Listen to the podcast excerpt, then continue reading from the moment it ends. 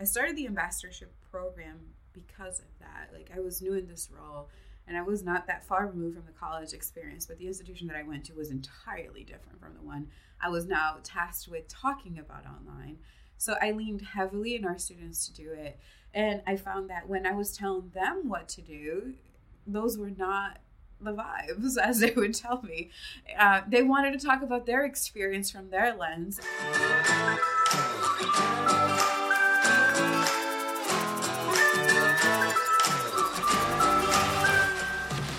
Hey, y'all, and welcome to The Application, a podcast nestled nicely in the Enrollify Podcast Network. This is your guide, Corynn Myers, and I am so excited to share my love of higher ed Marcoms, student experience, and campus squirrels. My friends at RahRah were awesome enough to sponsor all of the insights and ideas I get to share with you over the course of the applications episodes. So let's get into it. I am Anice Barbosa, and I am at Wheaton College in Massachusetts. I am the Director of Digital Marketing and day to day, I oversee our web team, our content strategy for the website, our social team, and our digital advertising, and some other digital projects and email. Good lord! So you see a lot, oversee a lot of things. yeah, lots of things, and I, I, oversee some aspects of it, and do some aspects of it too. Uh, yeah, it's pretty broad job, but a very challenging and fulfilling one. Good. So, and this is a recent um, switch, right? Before this, you were doing something else at Wheaton. Yes. Prior to this role, I was a social media manager uh, for Wheaton and worked on some integrated marketing projects for about five years. I've been in higher ed for a total of eight years now. And prior to higher ed, I worked for a digital marketing agency, a full service digital marketing agency. Yeah, I find it interesting that our generation of professionals who were doing social before are now finding themselves in positions overseeing multiple areas. And I'm just like wondering how you feel about how does how did being how did social media in general prepare you for what you're doing now? So I also noticed the trend, right? And I think I can't remember the person who tweeted it who said social media managers of today are the future CMOs. And I agree. It's one, you're so close. I think oh, that was, was my you. tweet. I'm oh, like, yeah, it stayed with me because it's absolutely true. Because you're, as a social media manager, you're so close to the community, the customer, right? And for higher ed, you're close to the student experience, you're close to the parent, your alumni, or even the staff and faculty experience because you're the community manager. You're the one getting that one on one feedback about how you're delivering on your promise as a brand. So it's not surprising. I mean, it is surprising and it isn't that we're seeing kind of this wave of growth for social media professionals. And I think as a social media person, you learn all these varied skills. You're a good writer, you're a strategic thinker, you act quickly, you have photography, you have videography, you have this broad range of skills that position you really well to do your work as a marketer. So I'm grateful for my time as a social media manager and I don't think it's I think it's part of the job that probably has to be pride from my hands because I really love it. And I think it's very valuable still and for me in my role to be involved in social. Interesting. You mentioned being close to experience, and you know a, a common thread through these episodes is student experience. I'm I'm wondering how your time as social media manager and then your current position have you seen and, and what do you, what do you expect the the evolution of social and marketing in general and student experience how do you see that evolving i guess from when you started you said 8 years ago i think in higher ed to today is there anything you've noticed in in terms of change? Yeah, I was a social media manager for our brand accounts for five years prior to this role. Even in within those five years, social media has changed so much, right? It became it went from the place where you curated certain parts of your life or once in a while you tweeted at Comcast when you're upset about something. And it became your life, right? Like part of your identity, part of your life where you post about things you care about, not just the things you're upset about, but the things that you love, right?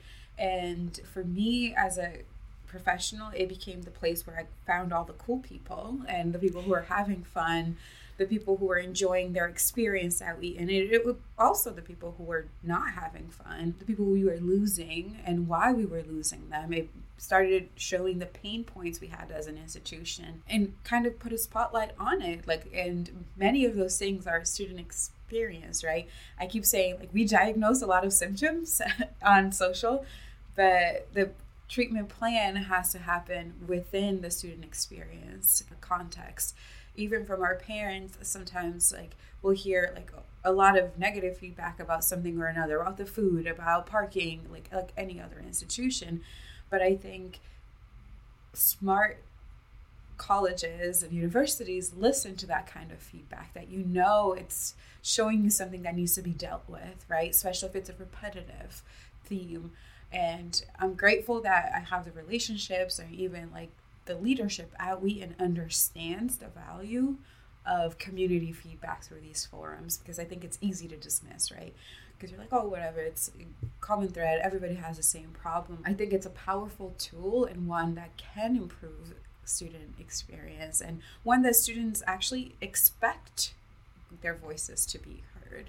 We get messages on Instagram, and if we don't reply within a few hours, we already get, hey, what's happening? Like, did you look into this? And I know as social media managers, especially for all of those who are on Twitter, we're like, we don't run the school. Yes, we don't. we do not run the school. We don't have answers, but you're kind of expected to have answers. And I think leveraging that position and also understanding the reach that people have online and that it's still word of mouth, right? Like the canonical like marketing thing is word of mouth and it's still very much true in social. So yeah, it, so that's kind of the evolution. It went from being like the fun place for photos, and now it's like this all encompassing thing where people showcase their vulnerabilities, their pain points, their experience for good or bad.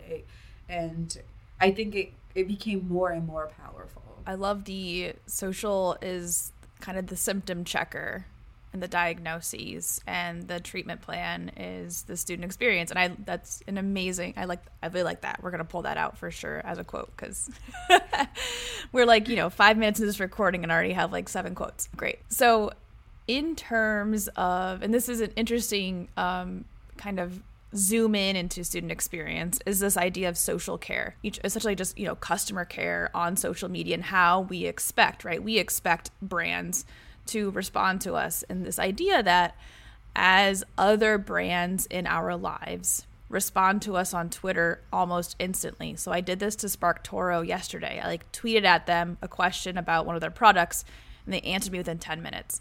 And so now my expectations of other brands online, specifically on Twitter for customer care have increased, right? Because that one brand responded quickly.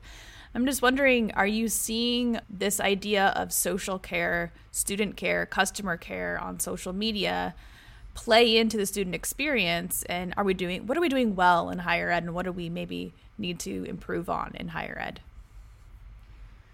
Yeah, I mean, I am a, a, small school, so like the feedback is really not that overwhelming, but I'm connected with so many people who do hear constantly about things. And I, I think social media as a customer support channel for higher ed is challenging, right? You're not an expert in every single area. You're not working with nimble institutions or even places that sometimes have like policies that cannot be changed or you cannot be flexible on. So it's the decision making does not lie with a social media manager. I think that is our big challenge in higher education is you're operating from a position of having to be the institution but having zero power to influence it so i think good customer service comes from a place of like knowing everything being able to deliver options for people and being flexible with those options right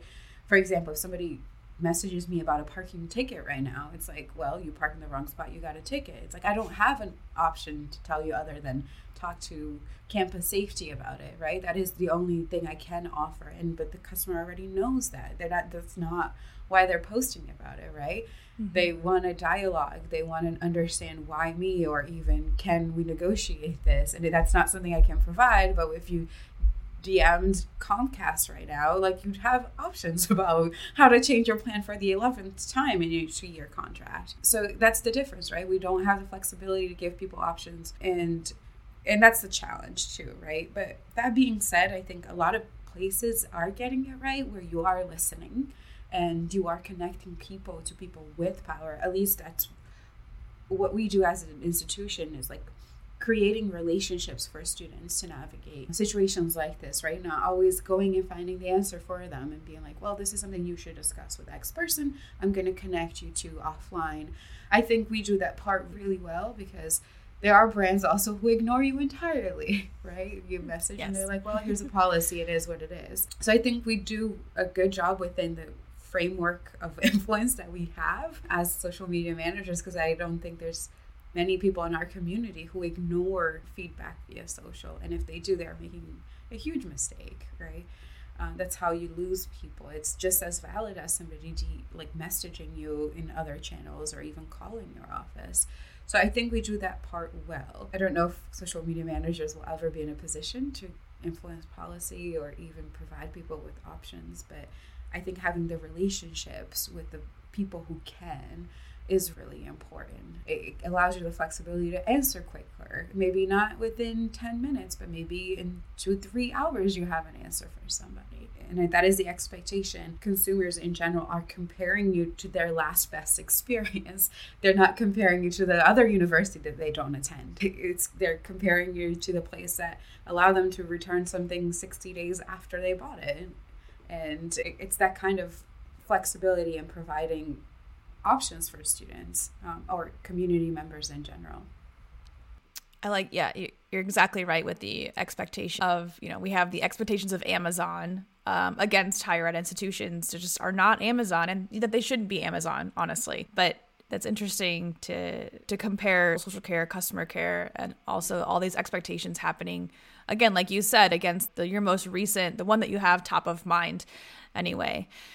You know, I was talking about student journeys the other day with someone, and I'm wondering if you're seeing now that you've gone from social to also web, this idea that perhaps a lot of the experiences students have on social media, specifically around issues, is because they're not finding the information they need or want on the web, on the website. And I'm wondering if you're seeing a bridge there between being social and now being web, and is there there a correlation here? Absolutely. Their expectations are entirely different. We have a generation that grew up with phones and expecting to tap something on the phone and something happens right away for them. And that is one of the biggest projects in front of me at this time is delivering an experience similar to what they're having in other channels, right? We're looking at a student portal project in the next year and a half to deliver that experience that you log into one place and you see where you are in your degree, that your tuition bill is there, that your advisor information is there, that health services, like kind of this inter- experience for students. And I think that is so underrated because I'm a student right now at a big state school and it's just so disjointed. I go to one portal to pay a bill and it looks like it was built in 1990 at the beginning of the internet and then i go to their website and it's like beautiful. So like we i think higher ed invests a lot in the acquisition of clients and customers. Right at the beginning we deliver this beautiful experience and then after we get you that experience doesn't kind of translate. I think my institution is positioning itself well by deciding to invest in that part, the experience for students, a digital experience for students once they're on campus. But we still have a lot of shortcomings. We have information, we have a distributed content model where other people own the content. And I think this is the case for most institutions, right? You rely on partners to maintain it current and up to date. And it's challenging when you're working with that many constituencies or stakeholders across campus. So, yes, a lot of the frustration is finding inaccurate information, not complete information. And higher ed as an industry is in state of transition. So, we're seeing even like the impact of people leaving and what that does to the student experience, right? It's the gaps that need to be filled. And I think it's no different than any other supply chain slowdowns, right? It's what I've been calling it. I was like, it's the human resource like backup. We're still figuring it out.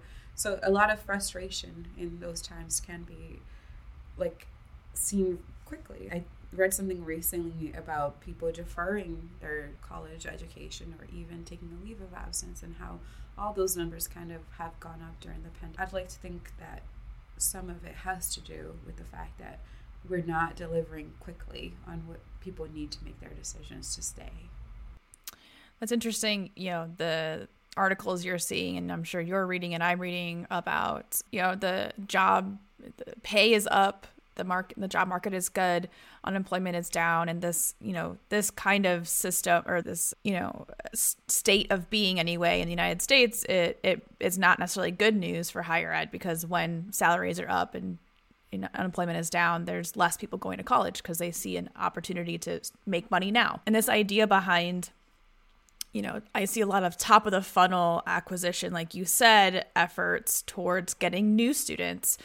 But this odd, like ignoring the students you've got, right, for retaining and actually even creating advocates of those current students. And you mentioned word of mouth earlier, and, and word of mouth is just so important especially nowadays when our trust in everything is completely down unless it's our family and friends. And so, this idea of taking the students you've got, making sure that they have a great experience while they're here, not only for them individually so they stay but also so they talk about it and and talk about their experience to others and they influence other individuals i guess for social media and i go back and forth on this for higher ed social as a recruitment tool or social as a, you know, retaining tool, social as a alumni tool. There's like, all of these audiences that we're trying to talk to in social media. And when you try to talk to all audiences, you're not talking to really any audiences because then it's too general. Do, have you seen any sort of trends or do you have a preference in how social channels talk to customers and which customers do is it prospective students? Is it current students? Like are you seeing any sort of good data or insights or trends or do you have a preference in terms of the content focus in social for higher ed? I still struggle with that question like five years into this social role at wheaton is for me like i think large institutions do it well where they're able to like resource like efforts right? Like i think i Tulane University has their own thing happening uh, specifically for admissions for enrolling students. I think big schools with resources are able to do that. The little guys, I think, like Wheaton, are what do we do here? Trying to service all people all at once. Like it and it becomes challenging, right? So we end up talking to whoever talks to us. And I think for us, like social media as a recruitment tool is aspirational, at least organic social is. I think paid social, we make really great waves in. And that's the angle we've kind of been taking is like using paid social for reach, for reaching new audiences, but making sure that our organic is talking about who we are as an institution. That when you land on an ad and if you happen to tap through our account, that you get a good sense of what kind of community we in is. That's the lens I've been taking it in is like our message is broad enough to, that we showcase what kind of campus we have, what kind of community we have, both from the student perspective or alumni perspective. We showcase our alumni and those efforts, fundraising, athletics, and all of that. Like, kind of this broad message that is part of the brand message and it's part of the message that alumni can see themselves and that like our current students can see themselves in um, I shy away from customer support channel. I know that was the second part of your question. I shy away from handling like kind of protocols and information on our social just because it is heavy lift. Again, it's, it's something we're trying to do in so many other channels. We are a small community, very email dependent as an institution. So we do kind of take our approach that way in certain communities, but we're, we don't do the same for parents. Like we understand that parents are in a group seeking information. So in that channel, we do it that way. But I'm thinking in, in terms of our flagship accounts, I, I do take more of an institutional brand and try to use a broader message about who we are as a college, articulate our values that way, that it's broad enough for every member of the community to see themselves in something, right? Maybe perhaps not every post, but with the aggregate, you might be able to see yourself as a member of our community. When it comes to paid social and enrolling students, that's where I feel like we have a little bit more fun in showing the spirit or even like why should you even bother to come here? We try to provide value through our advertisements. We try to showcase our community having fun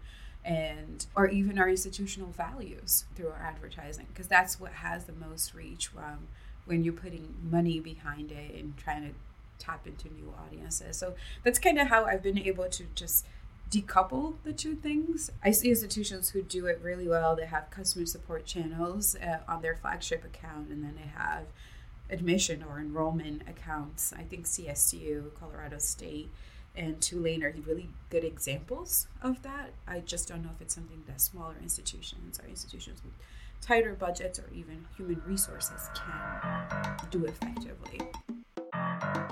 The link between student engagement and student success is clear. The more actively engaged students are, the more likely they are to learn, stick with their studies through to graduation, and attain their academic goals. Most higher ed institutions understand that link now better than ever, and yet, in the last year, graduation rates are down 6%, retention is down 15%, and co curricular engagement is down from 59 to 57%. Students cite struggles finding the right resource at the right time to feel engaged on their own terms, as well as an increasing level of mental health challenges and anxiety, as some of the biggest barriers to engagement. That's where RahRah comes in. RahRah Student Engagement and Success Technology makes it easier for your students to engage with information, services, resources, and tools they need every day within a single app. Whether it's booking time with their advisor, signing up for an event or club, or learning more about financial literacy as a college student, with RahRah there's no more searching around various websites, social media pages, or looking through email inboxes. It's all within the RahRah app. Even better, over time, the app will learn what is most relevant to your students and will push those resources first, similar to a Netflix experience. I actually downloaded RahRah on my phone myself and got to try it out. Super cool, great curated content, and a great way really to make it a one stop shop. We all know higher ed websites tend to be monsters. Start making student experience the center of everything you do by visiting rahrahlife.com slash application. That's rahrahlife.com slash application.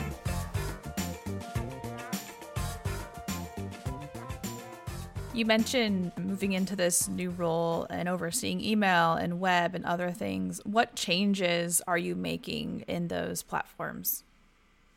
I think our website is, I keep saying it's a pair of cargo shorts. This is also somebody's tweet. We have lots of pockets uh, and it doesn't look cool. It is not a knock on our website. I think we have come a long way. We went from having 200 separate sites and microsites and kind of this madness five years ago and bringing it all into one branded presence. And when you take something that big and make it one, there's a lot that you can't afford to lose in the process, right? So that is my biggest project right now is kind of looking at these key steps in the student journey and making sure that we are saying the right things, that they're getting the right message. Um, a lot of that work happens via like landing pages at this time, right? We create landing pages and push students to those pieces of information, but we see on user acquisition and behavior that they come back later, that they're searching and making sure that those messages are on brand and on point for these return visitors or even for the current student who's looking for it. So that is my biggest priority right now is like I, I think online our website is our product and our social is complements of it. So it's where you go for testimonials and reviews and what the real deal is, right? But the center of the product is your website. So making sure that student like you can sign up for a tour quickly, that it makes sense that you know what you're doing, that the experience of doing so is on par with how you would go about booking other things, uh, or at least it's not dramatically different. That you're not clicking five pages in to get the calendar tool. So that's where my attention is at this time. We are I'm also looking like I mentioned at the student experience internally with a group of campus stakeholders and how can we improve that. I think those two things have to happen in tandem. We cannot address just the external site for the new students and ignore the internal experience for the students. Like we we are a great position where a lot of institutions of our size are seeing declining enrollment. We have continued to grow and we need to also and part of it is because of how great we have been at marketing our these external facing things. But we also need to focus on the retention aspect of it and the role that marketing and communications plays in it. So i'm seeing some numbers. So i do some consulting for a number of institutions and like you said i'm i'm also seeing those enrollment declines especially in regional and small colleges. Um, and I'm seeing some numbers where you know they've got upper funnel they've got the inquiries and the interest they even have maybe the applications.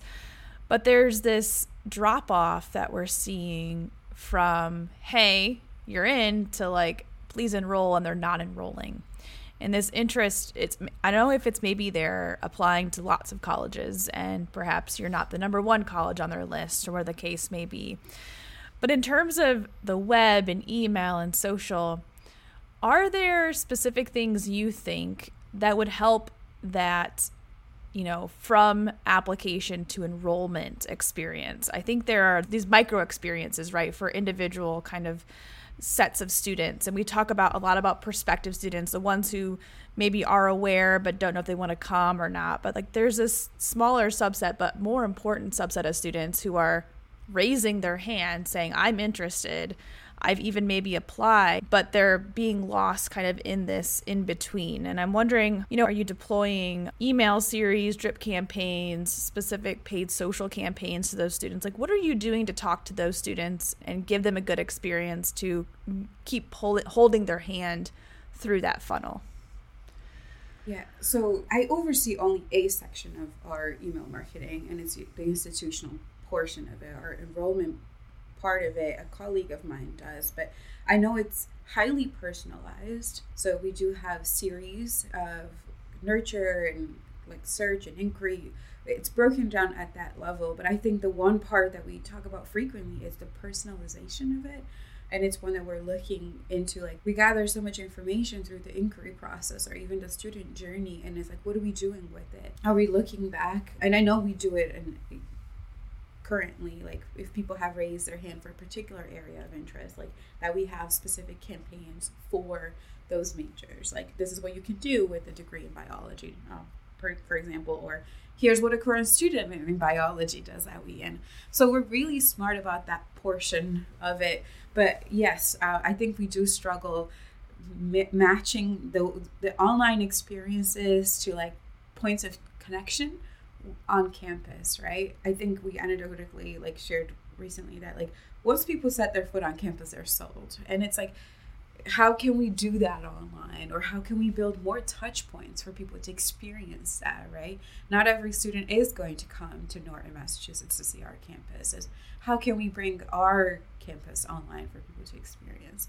So it's creating great experiences digitally for people to tour campus in in a way that would replicate what they get on campus. It's the info session that we deliver with tons of personality and provide the back and forth opportunities to speak with our president, to speak with whoever it is on campus.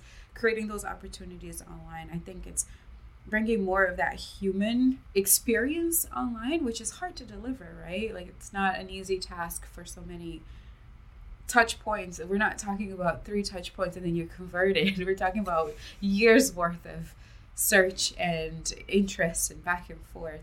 And it's hard to sustain. Yeah, I, I love the idea of personalization. You know, and personalization is almost the key here to the student experience, right? So we're seeing in, outside of higher ed the experience and customer experience being the top reason people are now choosing brands or experience over price experience over product that kind of stuff. And in higher ed i think we're also seeing this shift though it's you know it's a little slower i guess. Um, are you so in terms of personalization you mentioned campus tours you mentioned drip campaigns. Has it been hard to you know get a campus tour together get it get those feelings of in-person work like what are you seeing as working and what's not working i guess well in terms of bringing that to a digital space? I, I think we overthink a lot of it. I've seen like so many of like campus tour providers like i get outreach at least like once a week like we will come to your campus and sh- shoot your campus in 4k and deliver this beautiful experience. It's like we are really overthinking what people are looking for right? Like we consistently know it's like maslow hierarchy of needs. It's like food and shelter. Like and then all the good feelings that make you feel self-actualized. Like we know what our students are looking for. And I, I would say we even have the resources to deliver those things, but I feel like we're overthinking it, right? We want to like do this really polished experience for students, and it's we, for example, we didn't even have a campus tour video prior to the pandemic, and I'm not proud of that. Uh, we had snippets of videos like from here, from there, and we've recorded a nine minute video, and with the student, with one of our tour guides, so our videographer just went during the pandemic with three people and just did this really quickly as a response to like no no longer being able to offer. And it has over 14k views on youtube. And for us that's a big deal. We're a small school. And about 80 something percent of our audience watches all the way through. It tells me we wow. did it right right? We did we addressed everything that they wanted to. And we infused it with the personality that we would do like we told a little bit of the campus history. We're not we didn't just show you the shiny new dorm you'd be living in or where you'd go for food. We told you a little bit about the history of the, these buildings or what activities take place here and showed you like those activities with photos because it was a pandemic. But I think just owning your story, the things that make you, yes, you want to deliver a polished and good experience, but not overthinking it so much. We don't need a mini series on our campus. We don't. Like, that's not what the students are looking for. Create chapters within your 10 minute tour that gives you an overview of food or like allergy solutions, right? That's what people want to know. They don't want to know that there are 16 restaurants to pick from a parent making the decision wants to know is my picky eater going to have food? Is my student with an allergy or with an eating issue going to have support? Do you have a nutritionist on staff? That's what they want to know. What resources do you have to make me feel comfortable with this big decision I'm about to make right? So addressing those points is more important than providing this polished experience. And i wonder if we're focusing too much on the optics of certain things and not so much on the message and i've seen it like recently too like this like i'm going to talk to you about this beautiful and amazing major. It's i i think at the top of the funnel we want to know that there is a major that students graduate from it and what kind of careers they go into right? And hopefully are they earning money right? Those are the things that help us make the decision. And i think personal stories are important. I think seeing yourself in some of those stories are important, but I, I think we're very much tied to like hopping on trends and creating series and making it a beautiful experience in that lens. And it's like, are we actually showcasing the things that the consumer wants to see? I, I question sometimes. That is super interesting that you say. So I've I've been doing a couple projects and I actually audited a whole bunch of campus tour videos. And it's like you said, they like it feels like they spent all this time and money on this sterile video, honestly. A couple of them are, you know, is their the tour is done in third person. There's no students, there's no personality, right? And this idea of if you have all these super polished, you know, videos and content you're setting up expectations that you can't you cannot deliver polished all the time. So these expectations you're setting up, which when your expectations are not met, that's a bad student experience, right? And so this idea of you're setting yourself up for failure first. But there's also idea that there is this backlash, especially amongst Gen Z and the younger millennials, that we don't want we don't want this curated, polished look anymore. We're tired of being sold celebrities and, and these mega influencers. We're tired of that kind of content. We want to see the real thing. We want authenticity. And I know authenticity is the most overused word probably of 2020, 2021, 2022, but it's true because the idea of a student with a an iPhone giving a selfie you know, authentic campus tour and talking about the things that no other campus could say because they know the campus well enough to talk about the, you know, whatever, the library that holds like the world's only collection of whatever dinosaur bones from this whatever the case may be right? This unique perspective. And, and the idea that you know higher ed and we all know this we tend to polish and have these brand videos right these very produced brand videos where you got three students underneath a tree in the the center uh, in front of the clock tower. Every video's got somebody in a lab coat doing science, right? Every video, and it's like you take the logo off that video, and it's like I don't know whose school this is because they all look the same. So this idea, and I I think where smaller schools may have this this advantage is the idea of scrappy marketing and this ability to really, like you said, let's get our videographer, three students, and let's do a campus tour and let's not spend thousands of dollars on a polished video that honestly students don't really want. And maybe let's ask our students what they want because they're the people we're trying to serve here. Why aren't we asking students more often what they want to see? Because I think the answer we get will be a lot different than the time and effort we've spent on things previous.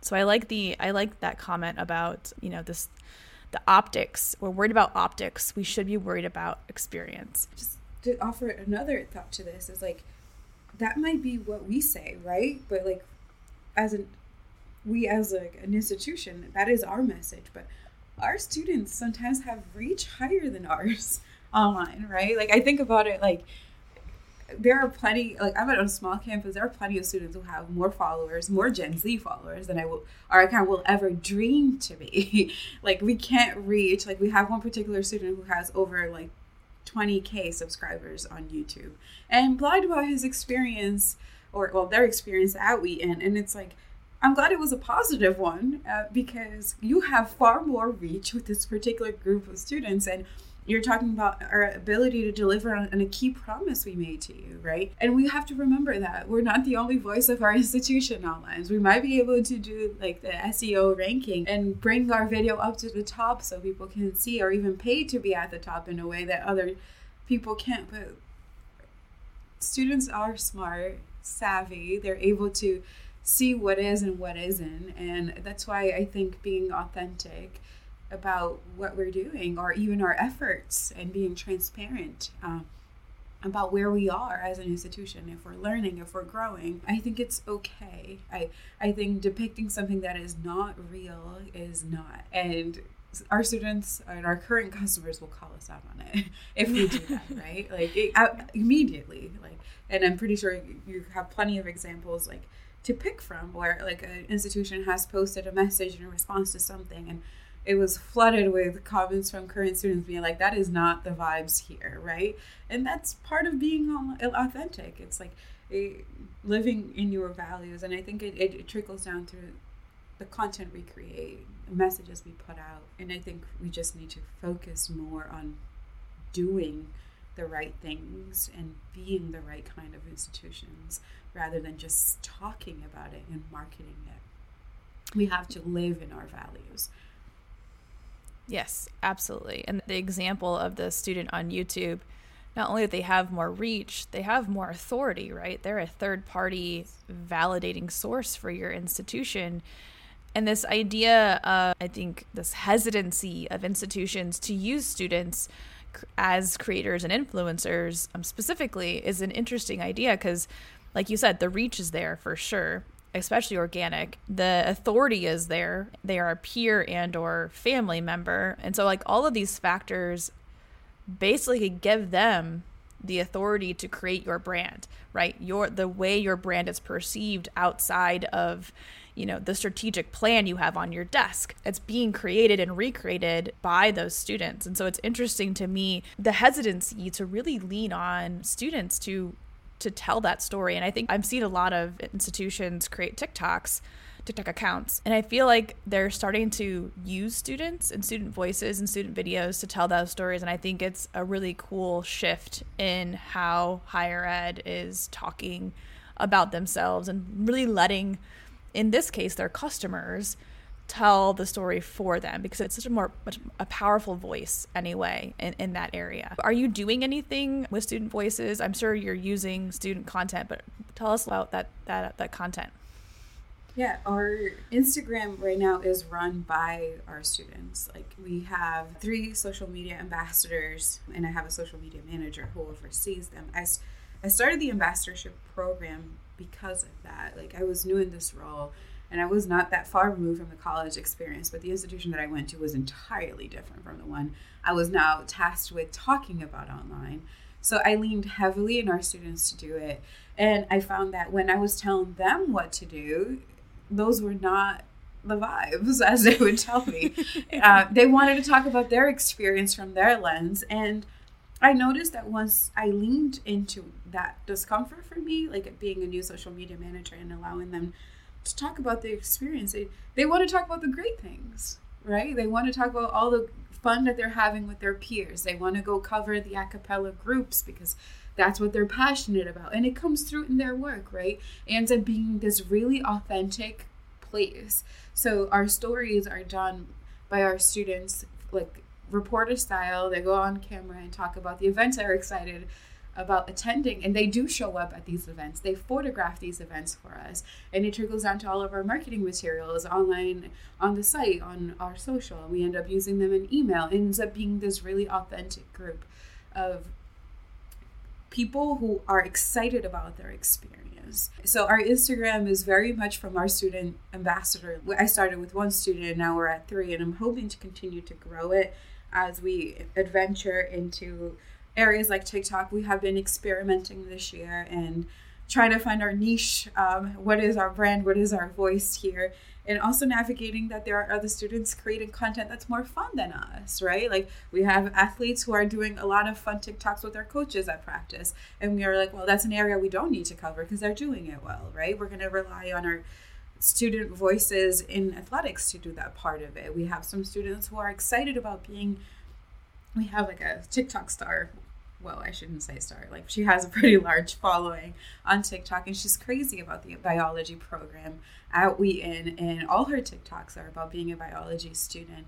And she is able to talk about our program in that lens. And it's a way, like, I don't even try to grab her content and put it on our accounts because she's reaching the audience that we want to reach. We read her comments and we see it's from prospective students asking her about the lab, asking her about resources. She's already doing that work for us in a way that we couldn't, right? And in the way that Gen Z wants to hear about. It's the authentic experience from her point of view, not the institutional message. And at one point, I even toyed with the idea of doing some collabs, and I probably will, just so we establish a connection online. But we are experimenting. Uh, we are showing like new personalities on campus that you should know. Our dean of students is a very fun person. We have a new president who has like two cats, and it's a talk of our school. And we're like, well, do you want to meet them? And so we're trying to have some fun and find our own message, but we're experimenting. And I think whenever a shiny new tool is presented, everybody wants to jump on it. And I think it's fair, but I also think it's okay to try things out and see if it works for you and for your audience. Um, and we're there, but we're still, t- I, I'm still very much committed to letting our students tell the message. We don't let them do whatever they want and put whatever messages that they want, but we're also respectful. There have been times where our students have said, I this line that or this lack of response or this particular response doesn't align with how I I would talk about this particular issue. Is it okay if I'm not the voice of the institution here? And we're fine with that, right? Like we we thrive on authenticity, so we have to respect those boundaries. So it's it's a two-way street. It's being open to their input when they're excited about something, but also being open to their input when they're not excited about something. That's interesting. Yeah, I totally agree. And I love the idea. I, I uh, the art and design school at U of M hands their Instagram over to students, and I always just love their content because it's just so amazing to watch art and design students doing their thing and documenting what they think is important and and this idea that you know students really can tell the story in a way that is almost you know it's it, it is better it is better than institution and i think it's interesting the idea of institutional brands right so you've got a brand and there's some of this rigidness that comes with institutional brands and I think they forget the idea of, of, brand in general, brand voice, right? That's obviously this voice and, and you're trying to convey feelings and create feelings. But the idea of brand tone, right? So you and I are I'm talking to you on a podcast, I talk in a different way than I would talk to my my son or I would talk to a friend or my husband and it's this this change in tone. I'm still me, I'm still Corynn, but I have a different tone on Twitter. I have a different tone in podcast. right? This idea that you can change your brand doesn't have to be this set in stone thing. It can change according to the tone, right? Duolingo does this well.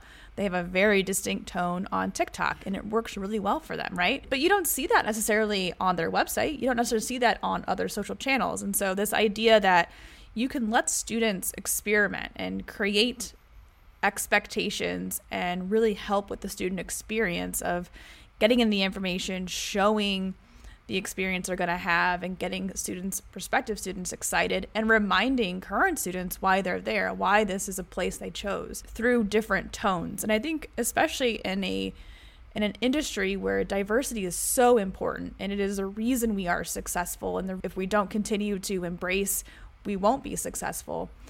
The idea of being able to show these different voices in tones that match them, but also help facilitate this kind of institutional brand throughout all these experiences and channels, I think is super interesting. And I think it's something that we forget sometimes about how fluid a brand can be as long as you allow it to breathe. And so I don't know, that was based on your your words there. It kind of reminded me of the conversation I had with Jenny earlier for the first episode of this podcast and the letting your your brand breathe across these platforms and the website and the and social and email and things like that. So so in terms of so you're in this new role, website and email institutionally, you've done social student experience in terms of, you know, the expectations of students, what they actually experience, how their perceptions turn into attitudes, turn into behaviors, and this kind of cycle, right? What do you see, or what do you hope in the next year to five years?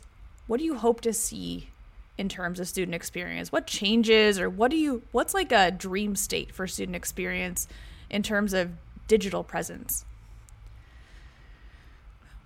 I, I hope we're able, like, as an industry, to like lean into that. I think one area at least like in Massachusetts and other parts of the country, and that's a context in which I'm speaking, is healthcare has really leaned into technology and delivering a good experience for the patient, right? And I work with lots of health clients prior to higher ed, and I was kind of at the intersection of marketing technology and how those two interplay and how to create a good experience, right? Where you can access your lab results online and you can see your next upcoming appointment I hope we're able to lean into that as uh, marketing and communications professionals and understand that it is essential and it is core to how many of our constituents, but like not just students, but parents and alumni hope to engage with the college, right? If I make it easy for you to give a donation the moment you see an ad and you tap on it and you go and you check out with PayPal or Venmo or whatever, like it it's good. Like it, everybody benefits from that. And same thing for the student experience right? Like we focus a lot on these like external pieces of it. I hope like the internal taking care of our community nurturing our community for the years that they're here because that pays dividends right? Like the experience that you have as a student makes you a, an ambassador or breaks you right? It's like how you the time you spend on campus is the life cycle, right? Like it's like you have this great experience coming in and over four years, you may or may not have a good experience depending on your personal preference or even the resources available. And then you leave and you have this thing again. You're like, wait, what happened the last four years? like this did not match, right? It's like even like in, I think that internal or even communication, like it's ripe with opportunities for engagement and for keeping people looped in and connected, right? Like we talk a lot about yield and we talk a lot about top of funnel acquisition. I hope we focus a little bit on the retention portion of it. So like and when you talk about the life cycle, that's what I think. It's the retention piece also needs that kind of experience that we do for acquisition or even for giving and engagement once you leave. So that's the biggest opportunity from my lens. I've only been in this role for for four months, but um, and very much kind of looking internally what pain points do we need to solve for but also talking to some peers and understanding that that is part of their challenges too right? Like this people who enroll and then decide not to stay or defer or take a leave of absence and never return. And i think we should also be examining it from a marketing lens. I love that. I love the idea of focusing on retention and, and, and delivering on brand promises for new students, current students, no matter what stage they're at, and not really forgetting about, you know, you forget about them kind of in between, in between enrollment and graduation. And it's those missed opportunities for sure to surprise and delight all the way through and make the brand a breathing, living thing as opposed to something that they only see once or twice. I love that. So we only have about 10 minutes. I wanted to leave some time in case there were other thoughts or things you wanted to talk about before we wrap up. Not sure. Oh, do you have any more questions for me? Please I don't have any. I do not have any more questions, but I'm happy to. If we missed anything you wanted to talk about, I'd be happy to. I don't think so. I think we covered most of it from a social lens. Like, I mean, like for us as an institution, we grapple a lot with like the roles of parents as customers or students as customers, but we touch upon it briefly. But that is an, another one of those big things we're trying to figure out as an institution. Like, is how do we treat parents during this cycle as a separate but connected constituency? But I don't know if I'm best position to speak for that. But that's definitely a topic for another podcast if you're interested. Yeah, I'm totally. We could like talk an entire hour about that. I think that's a super like um parents as influencers, counselors as influencers, and what that relationship looks like, and what does their experience look like? Because I can imagine. I mean, as a parent whose daughter just turned nine, I'm like freaking out about college, and so I can only imagine those individuals with children of that age. Like, oh my gosh, how am I going to do any of this? yeah. It'd be good. Like, I think that it's definitely content that this industry is right for because like we even struggle with it from a database standpoint like slate is kind of like the gold standard for higher ed now and they don't have clear guidelines on how to treat parents during this process you know so i think that'd be a good one but yeah i think from the student perspective we covered most all right well thank you so much for this this is amazing i'm always so happy after these just having conversations and getting to talk to super smart people. So I appreciate it. Do you need an outro? Let's do. Okay, I asked you if you had any more questions. Let's do this. Yeah, I'll do an outro. Yeah. All right, we've got to wrap up here because I could probably talk for another 30 minutes about social student experience. So, thank you so much for doing this. I really appreciate it. I always love talking to amazing people, and I hope that we can come back together and talk more about parent experience and influencer experience, counselors and, and whatnot, and what that looks like. That's a wrap for this episode. That's a wrap for this episode. Please rate and subscribe via your favorite podcast platform. And remember, a better student experience is always the answer.